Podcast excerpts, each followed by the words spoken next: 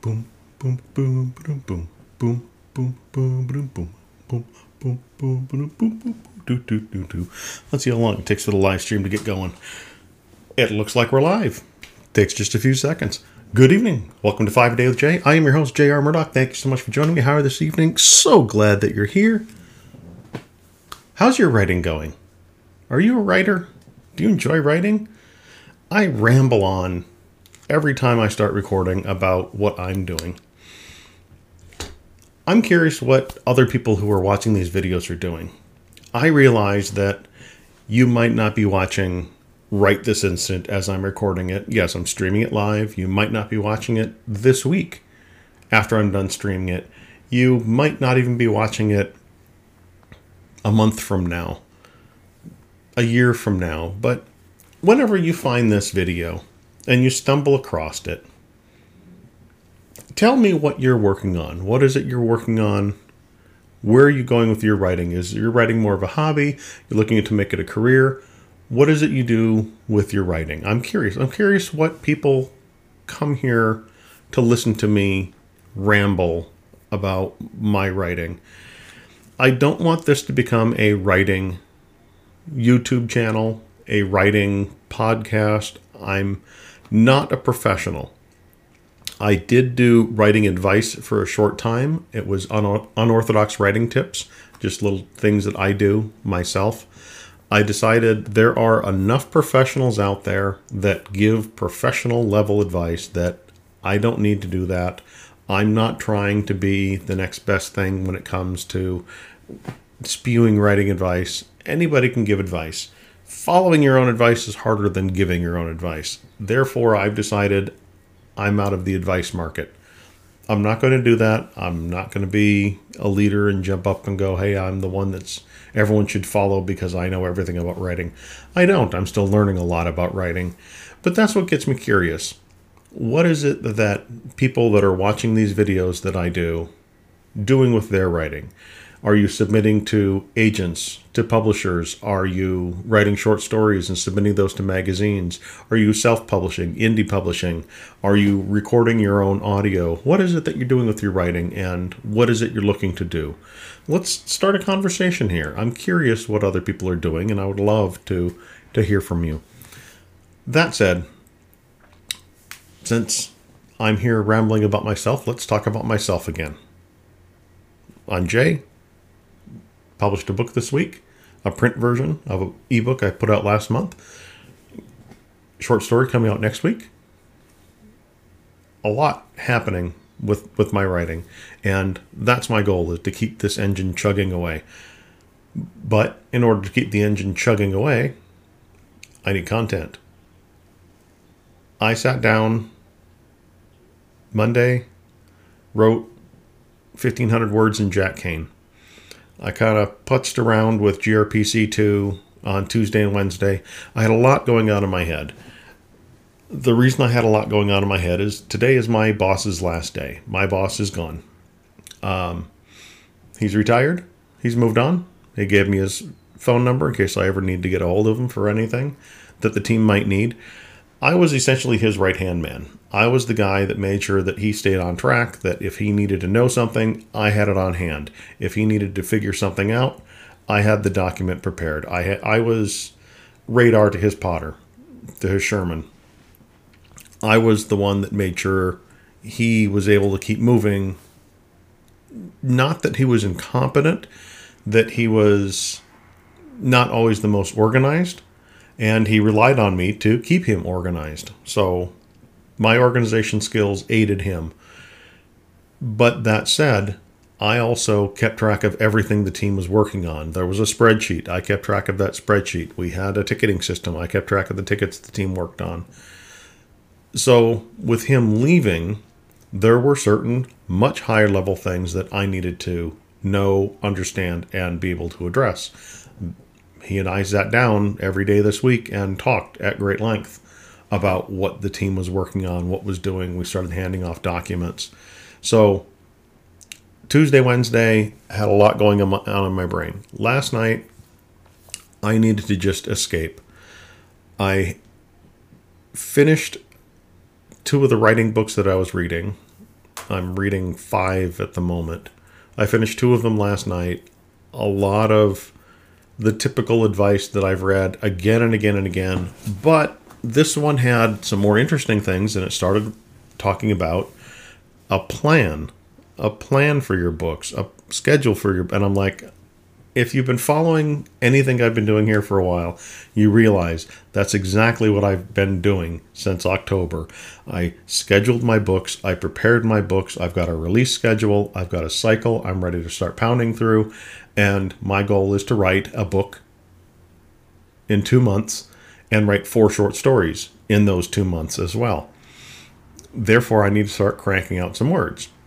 And I know this, and I've been putting pressure on myself to get moving, to put my pedal to the put my foot down, put the pedal to the metal, whatever you want to say, balls to the wall, just get going, get flying, just start doing this. I reread everything I've done for GRPC 3. I did some cleanup, I did some cycling going through. I feel I've improved what I had already put down, and then I began writing new words. If you recall what we had done before, I had gone through and I had deleted a few thousand words. Last night, I sat down and wrote 3,200 words. Shocked me. I wasn't expecting, I was expecting to sit down and write, to, to maybe finish the chapter I was working on, which would have been about a thousand words. Um, and then work on the next chapter, which would, you know, my chapter is around 2,000 words, 2,500 words. I sat down and I finished the chapter I was working on, and then I got about 18, 1900 words into the next chapter I was working on, and I'm like looking at the word count of the chapter I was in, and I'm like, hold on a second. And I, in Scrivener, you can pull up your word count for that session, and I pulled it up 3,200 words, and I'm like, oh, wow, okay. In about an hour and a half to two hours, um, sat down and just cranked out a whole lot of words. I'm planning on trying to do that again tonight. Um, now that my head is is in this book, it's it's amazing. Um, with Jack Kane, uh, I'm excited to to get words back from Mike and crank out the next chapter for Jack Kane. As I mentioned, I'm going to start doing another viewpoint with Jack Kane. I'm going to have Jack Kane and Betsy. So we're going to have her viewpoint as well. I think this will be exciting. I think it'll be fun because often in the story, Jack and Betsy get split and they they're doing different things. Usually we don't know what's happening with Betsy, where where she's going, what she's doing, what's happening with her. So it'll be fun. It'll be fun to explore that, fun to move that forward. To explore her viewpoint. I'm also excited to begin exploring the viewpoint of Phil Smith in the GRPC books. It's his chapter really started to take off. His character really started to take shape. In Billy Barbarian, you don't need to read Billy Barbarian to understand anything about Phil Smith. But Phil Smith was a very vague character. He was essentially a very large, monstrous creature in Billy Barbarian, and I never intended to use him again. But I liked the description of the creature, so I used it in the first GR, GRPC book. The Gelparthi are very large, muscular creatures that are able to work on the giant robots without the aid of machinery. They're able to lift up, you know, a couple of them can lift up these giant parts, these big beams. They can put things together. They got huge tools to assemble things. The creature fit Phil Smith. Just happens to be that exact same description. So I'm like, well, at the end of Billy Barbarian, he went back to space. What'd he go do? Hey, he's now in he's now in GRPC. Again, you don't need to read Billy Barbarian to understand anything about Phil Smith. If you do, wonderful. I hope you enjoy the book. It's a I think it's a fun book. It's subtly funny. It's got a whole lot going on. The names for some people are exhausting because you've got Jack Indabocks, I N D A B O C K S, in the box instead of Jack in the Box. You've got Phat Cao, P H A T C A O, which is a name of somebody that I knew when I worked at Qualcomm. His name, we used to call him Fat Cow, Cow, or Kyo. And he, one day I asked him, exactly how do you pronounce your name? Because I'm curious. And he, he said, oh, my, my name Fat Cow. Really? You pronounce your name Fat Cow? And he's like, yes, yes, my name Fat Cow. And after that, I made sure to call him by his name appropriately because I I don't like it when I hear somebody intentionally mispronouncing someone's name. If it bothers you, somebody else's name bothers you, that's on you, not on them. Pronounce the name correctly. So, Phat Cao. And I had fun with the name in the book as well. And Billy Barbarian, a lot of people say Billy the Barbarian. Well, his last name actually is Barbarian. His name is Billy Barbarian. Um, Celine Dijon, instead of Celine Dion, Celine Dijon and the Grey Poupons. It was the band that was in the, the book. I had fun with the names. Like I said, there's a lot of subtle humor throughout the book, and I had a lot of fun throwing that in there. But again, Phil Smith was one of those almost throwaway characters that I had in Billy Barbarian. He's now going to be one of the POV characters in GRPC 3. I wrote Billy Barbarian 2007, 2008, years ago, very long time ago, and never had any intention of doing anything with any of those characters beyond that book now I would love to go back and write a sequel to Billy Barbarian just because I feel that my writing has reached a certain level that I love working on some of these books. Billy never sold well. The Patio book didn't do well. Again, if I had done VNA Shipping 2 after I did VNA Shipping 1, I think the popularity of the series would have kept on going and I would have written more books in the VNA Shipping series. But had I done that, I wouldn't have had this story arc that I'm working on now.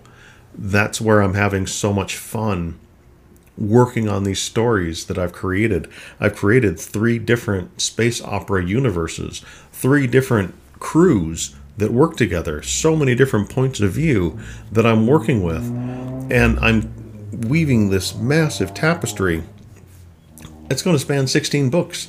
And it's a lot of fun. It really is. I don't want to give anything away because Almost Superheroes Book 1 has not come out yet. So there's a lot of things that are happening in VNA Shipping 3 and GRPC 3 that if I explain them, it's going to spoil books that haven't come out yet. So I can't do that. I can't do that. I won't do that. This is what I was talking about the other day about frustration. It's it's I, I just want to go, hey, this is my idea and I think it's freaking amazing. What do you think? But again, I'd rather not and let the books come out and let people read the books and be excited about the books. After the books come out, I will drop all kinds of spoilers about the books and what I was thinking and where I was going and what I was planning because it started out as such a simple concept. VNA shipping the book's been out there for a very long time. It's simply an intergalactic beer run, literally on a bet. Our crew was offered triple, double, no, triple, their wages for the delivery they had just made to go get a shipment of beer and bring it back for a celebration. Double or nothing, triple or nothing, if you go do it. And they went and did the beer run. That's VNA Shipping 1 in a nutshell. It's Smokey and the Bandit. It was a lot of fun to write that book. The characters were a lot of fun, and there was a lot of things that went wrong along the way as they were trying to make that delivery. I had a blast writing that story, and I had a lot of fun with those characters, which is why I keep carrying them forward and exploring more about that universe. I honestly don't think I had an idea after I finished VNA shipping what a sequel could be in that universe. I really didn't. That's when I wrote the Giant Robot Planetary Competition Book 1. And then the idea for VNA Shipping 2 came into my mind. It wasn't until I started working on Giant Robot Planetary Competition Book 2 that everything started to gel in my head. Because after I wrote that book, I began Almost Superheroes Book 1. Was never intended to be associated with the VNA shipping universe. Almost Superheroes was going to be its entirely separate thing. But as I began writing it, I began realizing little alarm bells started going off. Jay, this is all taking place in the same universe. Think about it. When I finished the book, I realized I was missing one chapter, and that one chapter tied almost superheroes to VNA shipping too. It was a it was a perfect link. And then I realized as I'm writing almost superheroes book two exactly how large this story was going to be. And that's when things really started to grow. I now had six books. Two VNA Shipping, two Giant Robot, two Almost Superheroes. And I was amazed at where the potential for the story could go. At the same time, I was starting to watch a lot of the Marvel Universe movies as they were coming out. And I realized that's exactly what I need to do. I need to bring all of these together and just raise everything up and just start interweaving the whole thing. And I need to release a reading list for readers to understand okay, yes, you can read any of the series independent of the other and get that take, but you'll get a much bigger picture if you read all of the books. That's what I'm shooting for, and I'm I'm having so much fun. When I sat down and was working on GRPC last night and I realized I've written 3,200 words, I realized, oh yeah, oh yeah, this is going to be a long, longer book than I think I intended it to. If you've read GRPC 1 or 2, you know that the books are two parts. First part is usually the crew getting ready for the competition, and book two and part two is the competition. So you've got the preparatory work, you've got the work. Nothing's changed in the formula on those books, but I've got a lot more preparatory work that needs to happen. And the competition is going to be even more intense than it's been before. And I'm I'm excited. I'm so excited. I'm I'm 17,000 words in. And I already know this is growing legs and it's it's gonna run. It's gonna run. It's gonna be great. I didn't mean to talk this long, but as you can see, I'm I'm excited. I'm I'm excited to be writing again. I'm gonna get this done, get it uploaded, get it uh, onto Anchor, so people on Spotify and Apple can go listen to it to the podcast version. I'm gonna go get some more writing done. Go see if I can't get 3,000 more words done. It's early in the evening. I'm trying to do this earlier. I'm trying to do this earlier, so I got the evening to, to work. At any rate, been five days with Jay. I've been Jay. You've been awesome.